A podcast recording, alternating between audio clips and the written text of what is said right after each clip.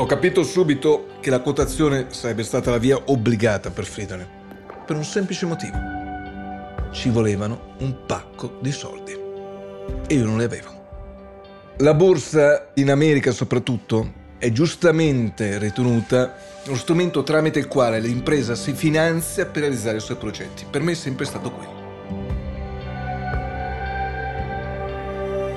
Il World Wide Web nasce il 6 agosto 1991 e per il primo periodo è soltanto una cozzaglia di pagine di testo in disordine.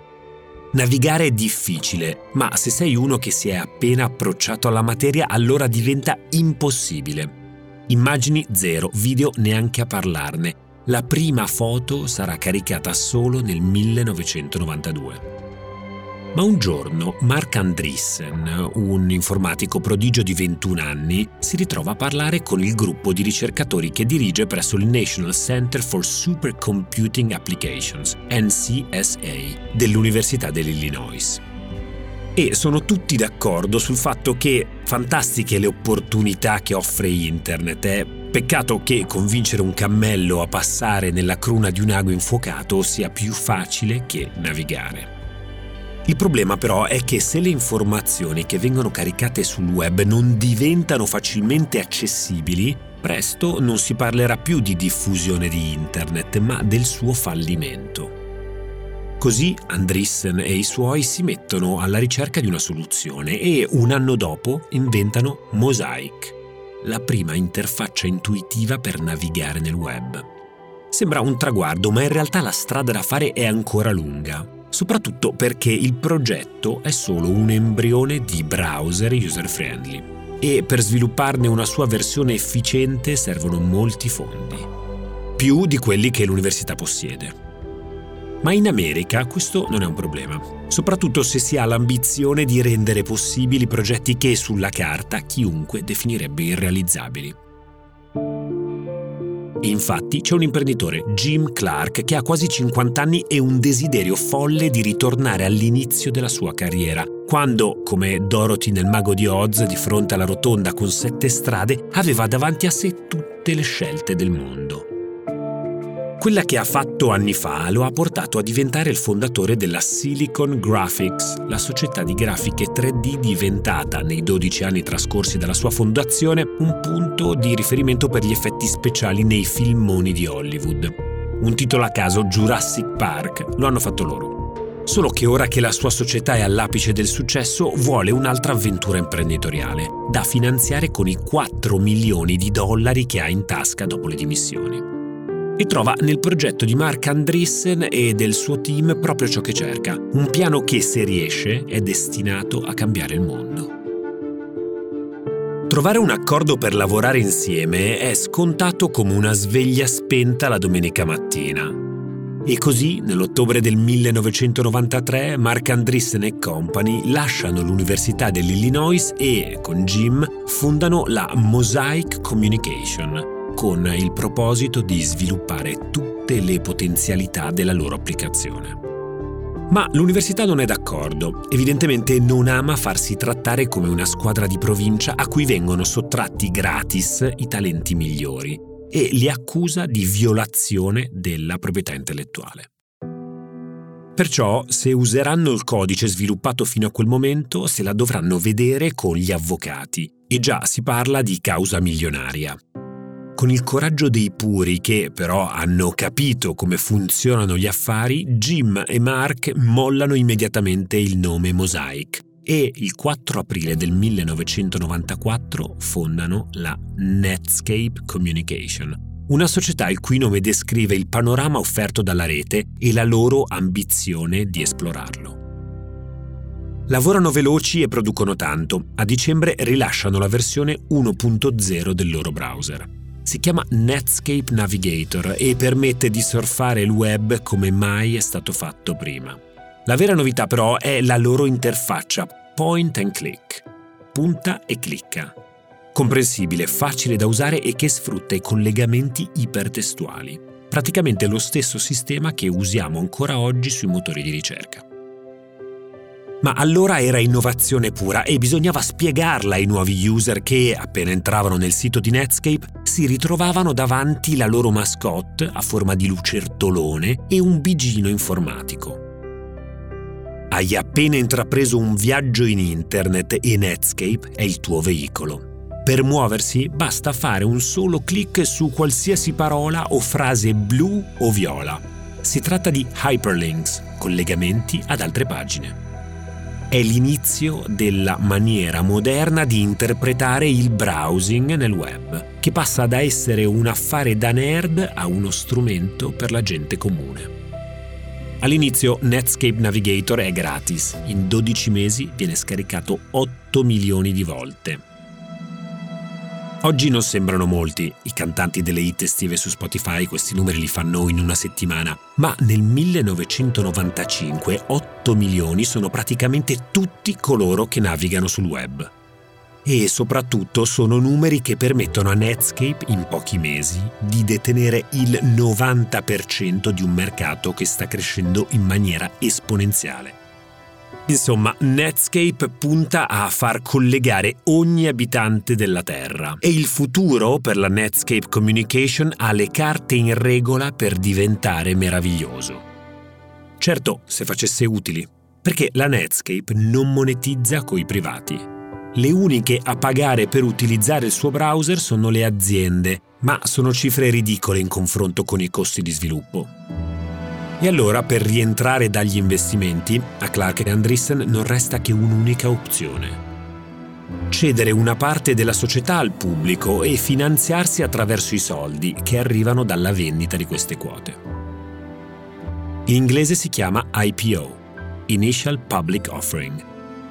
Sul listino Nasdaq di Wall Street, per essere precisi, dedicato ai titoli tecnologici succede il 9 agosto 1995. E non solo è un giorno importante per Netscape, è la scelta che segna l'inizio di una nuova epoca, il passaggio dal vecchio secolo al nuovo millennio. È l'origine del boom delle aziende che saranno definite .com. Io sono Riccardo Haupt e questo è Freedomland, l'occasione per diventare tutti ricchi. Il nuovo podcast di Will in collaborazione con Boat Sound per la serie Super Crash, dove raccontiamo le incredibili ascese e i crolli implacabili delle più grandi ed entusiasmanti avventure imprenditoriali italiane. Finite malissimo.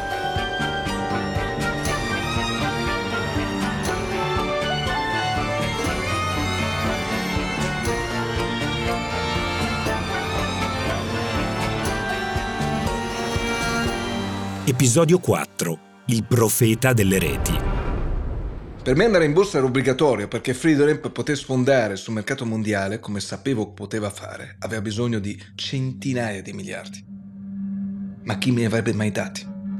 Ma dove li avrei presi? La borsa me li poteva dare, però dovevo portare un progetto degno. Dejo è nel suo ufficio e non vuole essere disturbato per nessun motivo sta studiando, si è fatto preparare dai suoi collaboratori un report sul caso della quotazione di Netscape in borsa. Legge pagina dopo pagina e quello che invidia di più, oltre alla capitalizzazione, è la velocità d'azione. Infatti, quando si quota sul listino Nasdaq, la startup di Jim Clark e Mark Andreessen ha poco più di un anno di vita e da solo otto mesi ha rilasciato la prima versione del suo browser. Le azioni inizialmente sono offerte a 28 dollari, ma basta che suoni la campanella di apertura delle contrattazioni che il prezzo schizza subito in alto. A fine giornata chiude a 58 dollari, un bel più 200%, che consente a Netscape di valere più di 2 miliardi di dollari, a fronte di soli 17 milioni di dollari di ricavi e neanche un centesimo di profitto. Il giorno dopo il Wall Street Journal scrive ci sono voluti 43 anni alla General Dynamics per diventare una società che vale 2.7 miliardi in borsa. Netscape Communication ci ha messo circa un minuto. Il più felice di tutti è il cofondatore Jim Clark. Con il suo 20% di quote ha in tasca mezzo miliardo di dollari. È la prova provata che nell'epoca del web i bilanci sono un accessorio delle aziende. È più importante guardare al futuro e valutare le potenzialità di crescita. Ora l'ago della bilancia diventa il numero di utenti e chi si occupa di sviluppo tecnologico legato al web lo sa meglio di tutti. Negli uffici delle internet company si diffonde il motto Get Big Fast. A Wall Street inizia la caccia alle società che sviluppano software per l'online. Tutti sperano nella loro crescita di valore e tutti credono che sarà velocissima. Tutti sono convinti che sta iniziando una nuova era. Basta dire internet che ai broker compare il segno dei dollari negli occhi gli imprenditori vanno a caccia di investimenti nel settore tecnologico. I manager old school, con esperienza nella vecchia economia, vogliono mollare le società con cui lavorano da anni e ricominciare in una startup. E i ragazzi, che appena qualche anno prima aspiravano a entrare in una boy band o a diventare stelle del basket, vogliono fondare società tech. Del resto è più facile diventare milionari così piuttosto che emulare i take that. Nel frattempo, a febbraio del 1996, Mark Andreessen finisce sulla copertina del Time, seduto su un trono in jeans e polo nera, a piedi nudi. È definito Golden Geek. Nello strillo di copertina viene addirittura coniata una parola nuova, che per fortuna non ha mai preso piede. Instant Tears, crasi tra instant e millionaires perché con internet tutto va più veloce di quanto sia mai andato. Ad averne consapevolezza più di tutti sono gli investitori che finiscono per essere ammaliati dal web, certo, ma soprattutto dalle cifre che potrebbero guadagnare. Del resto è normale, travolto dal successo delle azioni di Netscape che superano in poco tempo i 200 dollari, il Nasdaq è pronto ad accogliere centinaia di nuove startup.com. C'è persino una neonata Amazon che nel 1997 porta a casa una capitalizzazione di 14 billion, senza neanche un dollaro di profitto. Per avere un'idea della crescita del Nasdaq, nel 1995 chiude intorno a un valore di 1000 punti, nel 1999 invece è già a 4000, quadruplicato in 4 anni. Praticamente si viaggia al ritmo con cui crescono le cellule di un neonato. Solo nell'ultimo anno, il 1999, si quotano 300.com. Il primo giorno la metà di loro raddoppia il valore delle proprie azioni. Sembra che fare i soldi in borsa sia facile come pronunciare la parola fame per vedere una nonna accendere i fornelli. È il cane di Pavlov. Anche in Italia succede lo stesso, solo che i termini sono meno sexy. Nell'estate del 1999 apre il nuovo mercato dedicato alle imprese innovative italiane ad alta crescita. La prima matricola a quotarsi il 17 giugno è Open Gate, fondata dall'imprenditore reggiano Vittorio Maria Lasagni e specializzata nella distribuzione di prodotti dell'information technology. Entro la fine dell'anno debuttano solo altre 5 società, Tiscali, Prima Industrie, Tecnodiffusione Italia, Poligrafica San Faustino e Gandalf. Ma il trend di crescita balla la stessa rumba della borsa americana. L'indice Numtel, l'equivalente italiano del Nasdaq, passa dai 1000 punti iniziali ai 3750 di fine 1999. Se non quadruplica in neanche sei mesi, poco ci manca. Questo per dire l'entusiasmo generale che si respira a Piazza Affari per il web. Insomma, grande è la confusione sotto il cielo. La situazione è eccellente, diceva Mao. E se c'è qualcuno che è della stessa opinione, non politica, si intende, è Virgilio De Giovanni. Per Freedomland, la sua internet TV, non c'è momento migliore ma che quello sia un progetto che avrebbe sfondato lo sa già da un anno, cioè da quando l'ingegner Carlo Mapelli si è fiondato nel suo ufficio per mostrargli come collegare un apparecchio elettronico nero alla TV tramite una presa SCART. Un gesto che all'inizio gli è sembrato perdita di tempo. tutti sanno come collegare una spina in una presa. Solo che quando lo ha visto funzionare, ha capito che tra le mani aveva il prodotto tecnologico più rivoluzionario che si riesca a immaginare. Carlo Mappelli era un giovane ingegnere di Milano che aveva trovato un mio collaboratore che lavorava nel mio settore scommesse sportive online. Carlo Mappelli aveva suggerito a questo mio collaboratore di non trasmetterle via PC sul computer, ma via TV, sul televisore. Il mio collaboratore stupito disse: Ma come fai? Guarda che io ho lo strumento per farlo. L'ha prodotto un eh, israeliano, che è una società che si dedica solo a questo, a creare questo decoder. Se vuoi te lo faccio vedere. Glielo portò, glielo mostrò e il mio collaboratore disse: Andiamo a parlarne subito dei Giovanni perché questo mi sembra una cosa impressionante. Novembre 1998. Dejo non ha neanche il tempo di girare il caffè la sua giornata prevede una serie di meeting con la sua nuova rete vendita, INT, che nel frattempo sta impazzendo nello stare al passo con la domanda degli abbonamenti di Infostrada. Li vendono da soli due mesi in multilevel marketing e hanno già convinto 200.000 clienti. E questo lo sappiamo. Così quando il suo storico collaboratore Alex Pelucchi entra senza appuntamento e, per di più, accompagnato da un signore con una scatoletta nera in mano, un po' Dejo si infastidisce.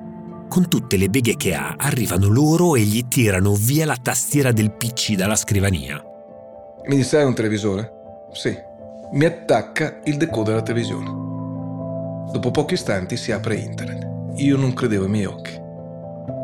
Faccio, ma com'è possibile? Ma questo è un televisore, non è un computer. E questo non è un decoder per la pay TV, questo è un decoder per internet sulla TV. Sono impressionato. Quando realizza che con quella scatoletta si può accedere a internet, Dejo rimanda tutti gli appuntamenti della giornata. Prende il decoder tra le mani e lo osserva. Se avesse dovuto immaginare un prodotto per cambiare il mondo, lo avrebbe immaginato completamente diverso. La qualità è scadente, l'assemblaggio approssimativo, però sente che quell'oggetto offre più della semplice possibilità di navigare, senza l'obbligo di sobbarcarsi la spesa di un computer e la necessità di imparare a usarlo.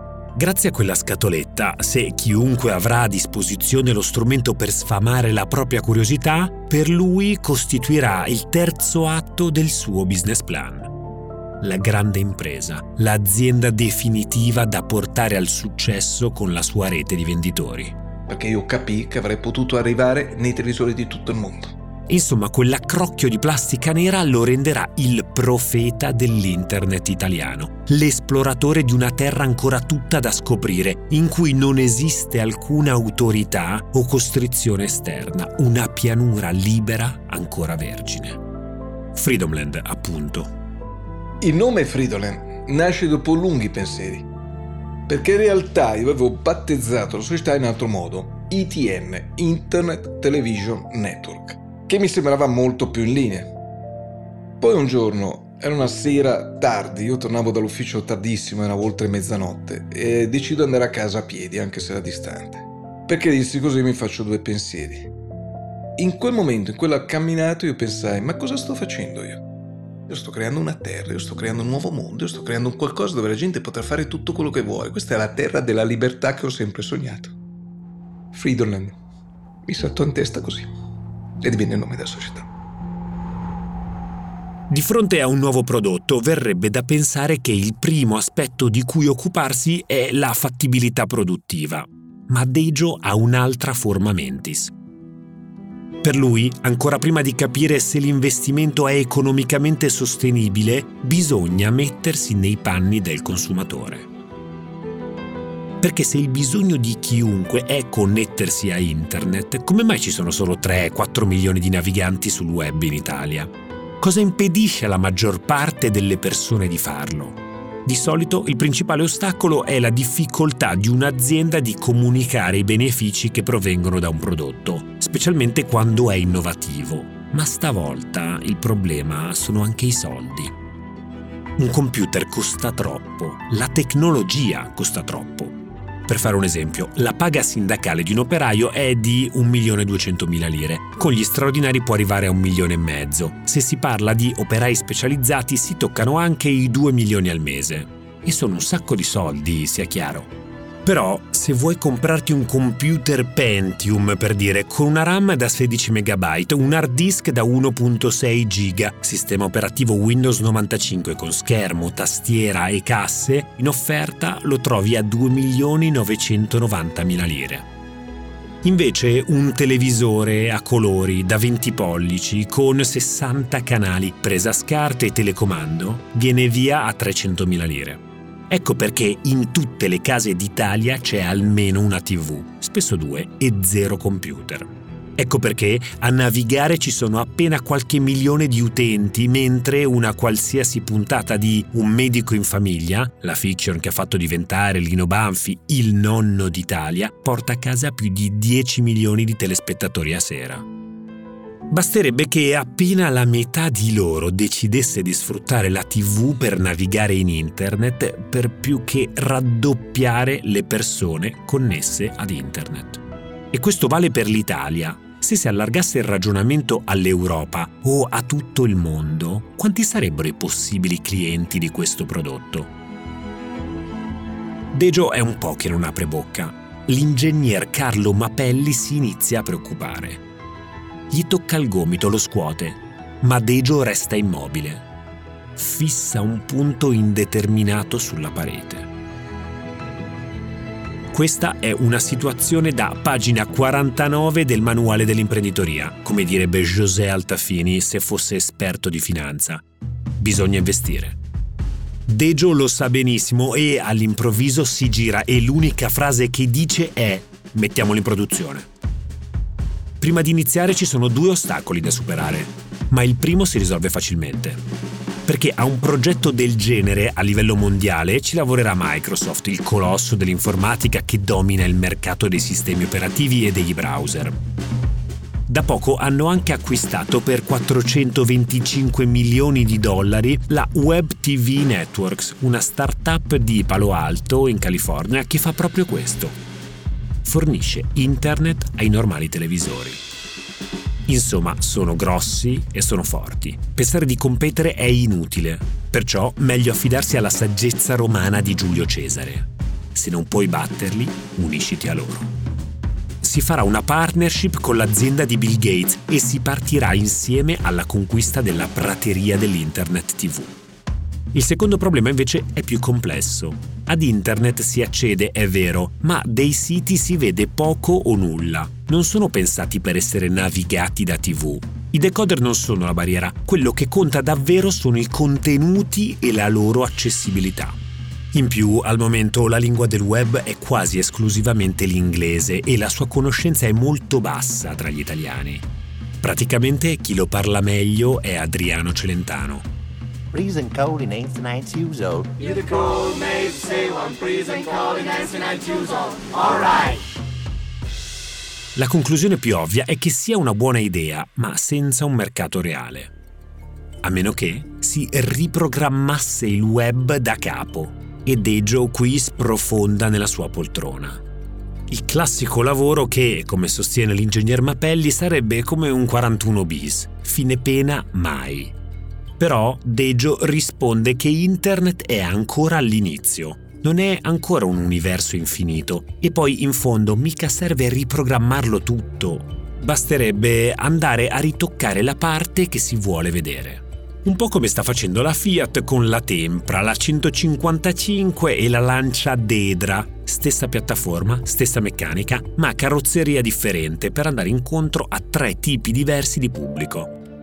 Con il web si potrebbe fare lo stesso, magari creando un unico portale con relative pagine e servizi ottimizzato per la navigazione da TV, così che l'utente possa rimanere in un ambiente chiuso e possa sentirsi in un certo senso più protetto, come le piscine costruite a ridosso delle spiagge, dove poter lasciare i bambini senza il timore che un cavallone li porti via ma le incognite sono talmente tante che sembra a tutti una missione impossibile. Due parole che su Virgilio De Giovanni fanno lo stesso effetto di fifone su Martin McFly di Ritorno al futuro. Nessuno può chiamarmi fifone. Se c'è un imprenditore che può farcela a sfondare con la internet TV, quello è lui. Dejo si attiva immediatamente, anche perché sa già chi può essere la persona giusta per seguirlo in questa follia. Alessandro Muggia, professione programmatore informatico e web designer. Per alcuni il Marc Andrissen Padano, per Dejo il Patrick de Gaillardon, il paracautista francese inventore della tutelare applicato al tech. Quando Virgilio De Giovanni si presenta nell'ufficio di Alessandro Muggia, violenta tutte le convenzioni sociali. Non saluta, non si presenta, lo interrompe mentre lavora e inizia a parlare a raffica della sua idea. Una presentazione sporca fatta su due piedi, il cui riassunto è semplice. Stanno per cambiare il futuro del web prima e del mondo poi. Ma la vera sorpresa per Dejo è quando il web designer apre bocca. Alessandro ebbe la capacità di disegnarmi quello che sarebbe stato un giorno Fridolin esattamente come io lo desideravo. Riuscì a descrivermi come la gente tutta assieme avrebbe potuto fare diverse cose, come la gente non solo avrebbe potuto guardare la televisione, ma avrebbe potuto interagire con la televisione, far parte degli spettacoli, come la gente avrebbe potuto fare e-commerce come mai in vita sua, come la gente avrebbe potuto vedere i prodotti come mai avrebbe potuto vedere sul PC come la gente avrebbe potuto usare la televisione come mezzo di comunicazione che mai era stato, perché prima era solo un mezzo ovviamente per vedere film, per vedere spettacoli, vedere informazione, ma dopo sarebbe stato qualcosa di diverso, qualcosa in cui l'uomo interagiva col televisore stesso. Io quel giorno impazzii perché il mio sogno andò alle stelle moltiplicato 100. Tu sei con noi, sei con noi e basta. A Muggia non serve che Dejo gli chieda di partecipare al progetto. È già a bordo. Quello stesso pomeriggio, Dejo affitta un seminterrato in zona Naviglia, Milano, e lo trasforma nel head office di questa nuova impresa. A gestire la sezione commerciale e finanziaria ci sarà lui, a guidare la parte tecnica Carlo Mapelli e Alessandro Muggia a seguire le loro direttive una dozzina di programmatori che vivono il lavoro come una vocazione, in pura modalità Silicon Valley. Nei mesi successivi sgobbano tutti, giorno e notte. I rapporti gerarchici saltano, diventano un gruppo di amici che condivide una missione.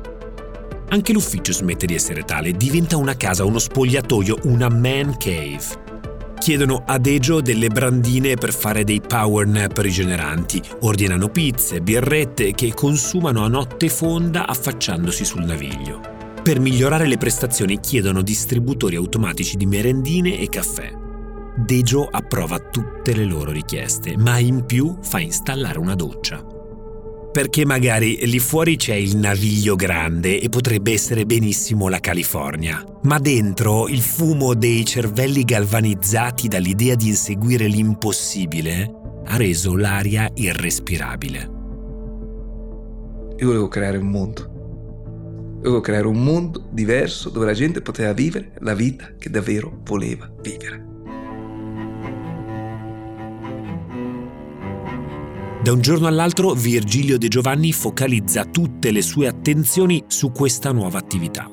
Finanzia lo sviluppo di Freedomland interamente con i suoi guadagni, sia quelli che arrivano dai contratti infostrada, sia quelli che provengono dalle attività di Millionaire Co.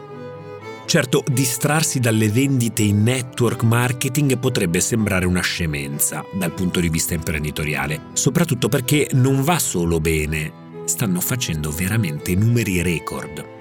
Però la vita è fatta di decisioni irrazionali e scelte coraggiose che bisogna saper prendere, soprattutto quando si ha la fortuna di inciampare nell'impresa che si insegue da quando si hanno 16 anni.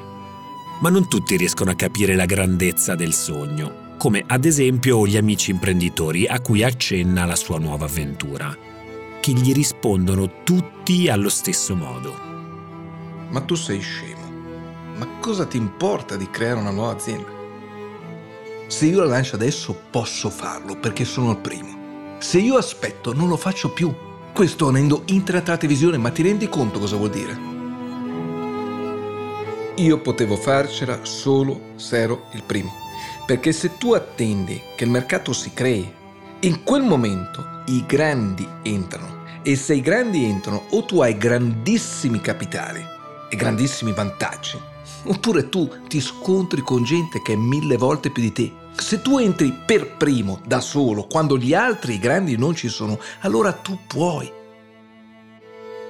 In tutto questo c'è da valutare ciò che distingue l'imprenditore normale da uno con il pedigree, il tempismo con cui si affaccia sul mercato. Il primo vuole entrare quando il prodotto è pronto, perfetto. Dejo vuole essere in pole position, anzi di più, per essere in testa quando la banda si sarebbe allargata, prima che si buttino dentro aziende già strutturate, praticamente minotauri del tech, esseri mitologici con il corpo da ingegneri e la testa alla finanza. Infatti si parla già di una nuova tecnologia, la fibra ottica, che quando sarà a regime permetterà di raggiungere velocità di navigazione impensabili insieme a Mapelli e Muggia fantasticano sulle possibilità infinite che Freedomland offrirà ai suoi utenti. Certo, per il momento, se si valuta la potenza della rete, è come viaggiare su una Ferrari a pedali sopra un sentiero pieno di sassi. Si naviga a 56k o al massimo 128k con la linea ISDN, quindi su Freedomland al debutto si troveranno solo contenuti poco più che testuali, come notizie, caselle di posta elettronica e giochi come quiz e cruciverba. Ma quando la banda sarà al top, sull'internet TV si potrà fare di tutto. Accedere all'e-commerce, interagire in diretta con i propri amici o con i programmi TV. Oppure guardare video e film, ma non come siamo abituati a fare finora. On demand, con un clic. A scegliere sarà l'utente che diviene libero di decidere cosa guardare. Il concept che ha portato al successo YouTube e Netflix, per dire giusto due società che valgono miliardi di dollari. Il potenziale di clienti per Freedomland è enorme, come anche il budget per realizzare l'aggiornamento televisivo del web, però. I costi iniziali di sviluppo sono stati coperti da Dejo, ma sono appena sufficienti per realizzare il prototipo. Una mattina il direttore della banca lo chiama. Vuole sapere se sta succedendo qualcosa di nuovo perché la montagna di soldi sul suo conto sta diventando una piccola duna di sabbia. Negli ultimi mesi sono usciti quasi 10 miliardi di lire destinazione Freedomland. Dejo è consapevole che un'idea del genere, per passare alla commercializzazione, ha bisogno di centinaia di miliardi di lire. Ben spesi si intende, visti i primi risultati che stanno ottenendo, ma sarebbe uno sforzo colossale per un'intera nazione, figuriamoci per un solo imprenditore.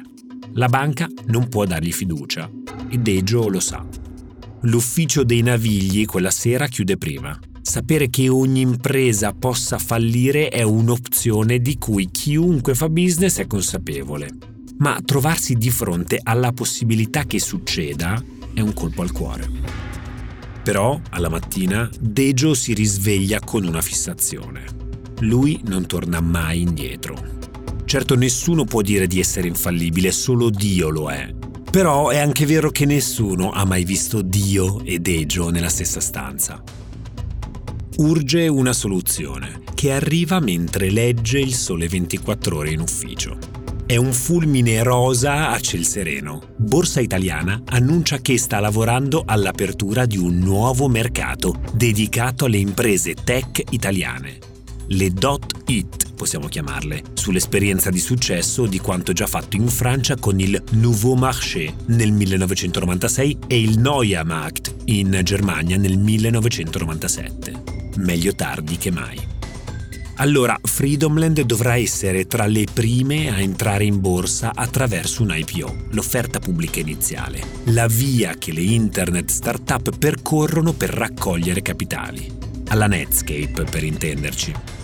Per capire se però il suo è un progetto che entusiasma solo lui e i suoi due collaboratori, ne parla al forum di Assago nel gennaio del 1999, il momento con cui abbiamo aperto la prima puntata di questo podcast. La risposta dei consulenti è inutile che ve la descriva questo nuovo mercato che si sta aprendo. Noi abbiamo l'unico progetto reale, a detta di tutti i maggiori esperti a questo punto che collaborano con noi, per riuscire a farcela. Il mercato è duro? Bene, signori, i pionieri del 2000 saremo noi. Già a marzo 1999, quando Freedomland è poco più di un'idea, Deggio inizia a parlare con l'IMI, l'Istituto Mobiliare Italiano, i numeri uno nel mondo finanziario in Italia, assieme a Mediobanca, come Global Coordinator per la quotazione sul nuovo mercato, che accoglierà a breve le prime società sono gli stessi che hanno preso una startup sarda e la stanno portando in borsa. Si chiama Tiscali e sta crescendo in modo strepitoso grazie ai suoi cavalli di battaglia, internet e telefonia. È stata la prima a concepire carte telefoniche prepagate per la linea fissa, ma soprattutto ha avuto l'idea geniale di offrire l'accesso al web al costo di una telefonata urbana, senza abbonamento mensile. Con questa strategia ha conquistato 240.000 clienti ed è sicura di arrivare al milione in pochi mesi. Quando la sua offerta, all'inizio dedicata solo a Roma, Milano e la Sardegna, sarà estesa a tutta la penisola. Ma il suo successo non è un caso. Dietro Tiscali infatti c'è il quarantenne sardo Renato Soru, uno tra i primi a credere alla rivoluzione di Internet. Nel 1994, insieme all'imprenditore conterraneo Niki Grauso, ha avviato Check Online, la prima società ad offrire servizi internet in Repubblica Ceca, che poi ha ceduto a Telecom Austria e non appena in Italia hanno liberalizzato le telecomunicazioni ha replicato lo schema, fondando Tiscali, dal nome del monte leggendario dove, nella notte dei tempi, i sardi si rifugiarono per resistere all'attacco dei fenici. Insomma, il modello americano si replica anche da noi. Internet ingolosisce la borsa. Per questo, quando si presenta alla IMI, Virgilio De Giovanni non è che si ritrova con un tappeto rosso steso davanti, però diciamo che le porte non hanno le serrature. IMI era in assoluto la più grande dei broker in quel momento sul mercato. Io volevo andare con i migliori, quindi scelsi loro non dovetti spiegare più di tanto perché era talmente chiara. La forza dell'idea di Friedel era talmente chiara in quel momento la mia forza che con Infostrada stavo facendo veramente un boom clamoroso e quindi la gente sapeva che stavo facendo centinaia di migliaia di clienti e Infostrada sarebbe stata associata a Friedel dando la linea internet la dava Infostrada che era evidente sostanzialmente che avrebbe avuto successo. Servono poche settimane per ricevere la risposta della IMI positiva ovviamente Entro la fine del 1999 Freedomland sarà quotata sul nuovo mercato. Dejo non si tiene dalla gioia e convoca una conferenza stampa in cui inizia a raccontare il progetto Freedomland ai media ma soprattutto è così sicuro che l'ingresso sul mercato andrà benissimo che, con i soliti Carlo e Alessandro al suo fianco, si lancia in una dimostrazione di navigazione live del portale di Freedomland, senza alcuna paura di rispondere alle domande dei giornalisti che, di fronte a tanta innovazione, non sanno se essere più scettici o increduli una soluzione di Internet Television prevede che l'utente abbia la possibilità di navigare sul mare magnum di Internet in maniera più facile, ovvero deve poter fare tutto questo senza neanche pensare che cos'è una URL, un indirizzo, devo scrivere www io digito un tasto, c'è scritto Go, stiamo entrando nel nostro portale in Freedom Land, che è sostanzialmente l'insieme delle aree dove ci sono tutti i servizi. Abbiamo una sezione Sport Market dove non so, magari voi state pensando, scusate se mi rivolgo a voi come se foste degli utenti, però per capire un servizio bisogna ragionare da utente, perché tanto guardate, o interessa anche a noi oppure, voglio dire, non è così di massa come io lo sto descrivendo.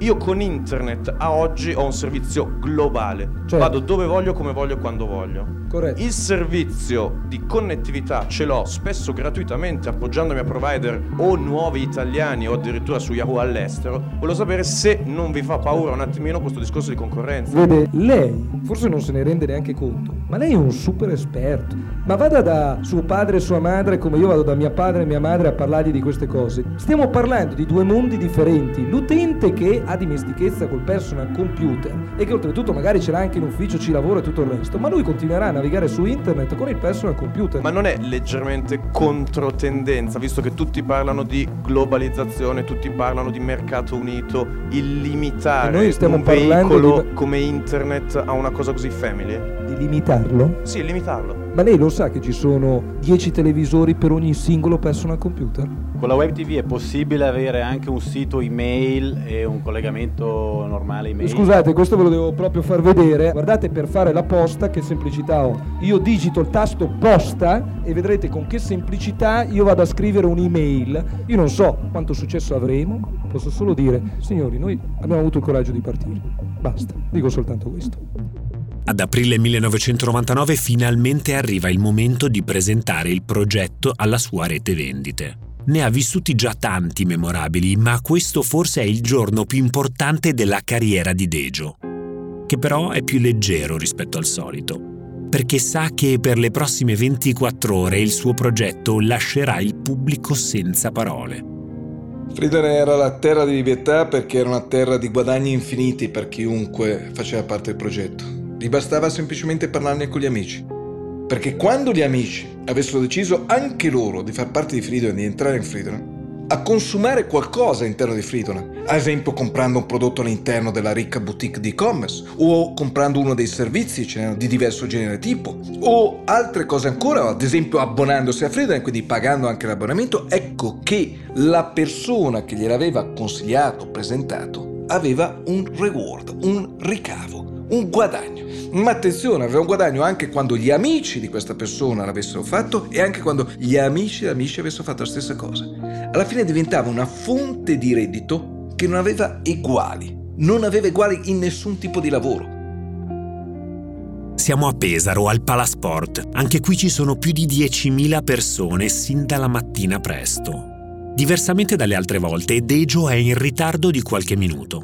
Ma non è un caso perché se finora Dejo ha fatto delle presentazioni esplicative, qui vuole mettere in piedi uno show muscolare. Non vuole solo far vedere cos'è Freedomland, vuole usare la sua carica innovativa per sedurli. Vuole che siano loro i primi ad abbonarsi e far partire il passaparola tra amici, parenti e conoscenti. Per questo, con Carlo Mapelli e Alessandro Muggia ha programmato una proiezione su maxi schermo del portale di Freedomland e tutte le sue applicazioni. Vuole celebrare la loro genialità, se lo meritano. Del resto sono due con cui sta vivendo da sei mesi fianco a fianco, che gli hanno tenuto nascosti gli ultimi sviluppi del progetto con la promessa di rivelarli a lui come a tutti gli altri, per vedere l'effetto che fa. Roba da goliardi nerd più che colleghi, ma va bene. Solo che dei due non c'è traccia. Il tempo passa, la folla inizia a rumoreggiare, sono in un ritardo tremendo e nessuno riesce a rintracciarli. Alla fine non c'è più tempo, il piano è saltato, ma Dejo non ha nessuna intenzione di deludere i suoi consulenti. Basta un cambio di programma. Si anticipa la premiazione dei migliori venditori del Millionaire Network e poi si passerà al live di navigazione di Freedomland. Tanto non è la prima volta e non sarà l'ultima. Su di sé e sulle sue capacità da uomo di spettacolo ha sempre potuto contare respira, mette il primo piede sul gradino che lo porta verso le luci, ma un braccio lo afferra da dietro. Dejo si gira, si aspetta il sorriso di Carlo, gli occhi determinati di Alessandro, che scherzi da preti. Ma non è così. C'è una chiamata, è importante. Ma lui vuole rinviare. Se sono Mapelli e Muggia non vuole nemmeno sapere cosa non li ha fatti arrivare in tempo. Niente può essere tanto urgente da far saltare l'inizio di una giornata fondamentale con 10.000 persone che ti aspettano. Ma si sbaglia. Dall'altra parte del telefono una voce secca gli annuncia che Mapelli e Muggia si sono schiantati durante il viaggio, contro un palo della luce caduto in autostrada. Non c'è più niente da fare. Dejo chiude la conversazione, gli manca persino il fiato per salutare. La sensazione è che sia troppo tardi per tutto, ma la folla lo acclama e allora decide. Sale sul palco e guida la convention dall'inizio alla fine, con una faccia praticamente presa in prestito. Quel giorno fu, fu un delirio, fu fu tutto un delirio, fu tutto un delirio perché eh, mi diedero la notizia quando io stavo salendo sul palco. Cioè annullo completamente la realtà. La tolgo, la elimino. E quindi feci tutto questo meeting durante tutta la giornata in trance. Parlavo al microfono ed ero in trance. La gente vedeva, però non capiva perché comunque annunciavo e quant'altro, quindi recitavo, non dico bene, però abbastanza da non far capire. Poi arrivò la sera. E la sera fu troppo. E se anche quella un po' dei ringraziamenti, no? A cui fare le premiazioni, quindi ringrazi chi ha collaborato di più, chi ha fatto meglio. Arrivò un momento in cui io dissi, e adesso vorrei ringraziare le due persone che più di tutte hanno permesso questo.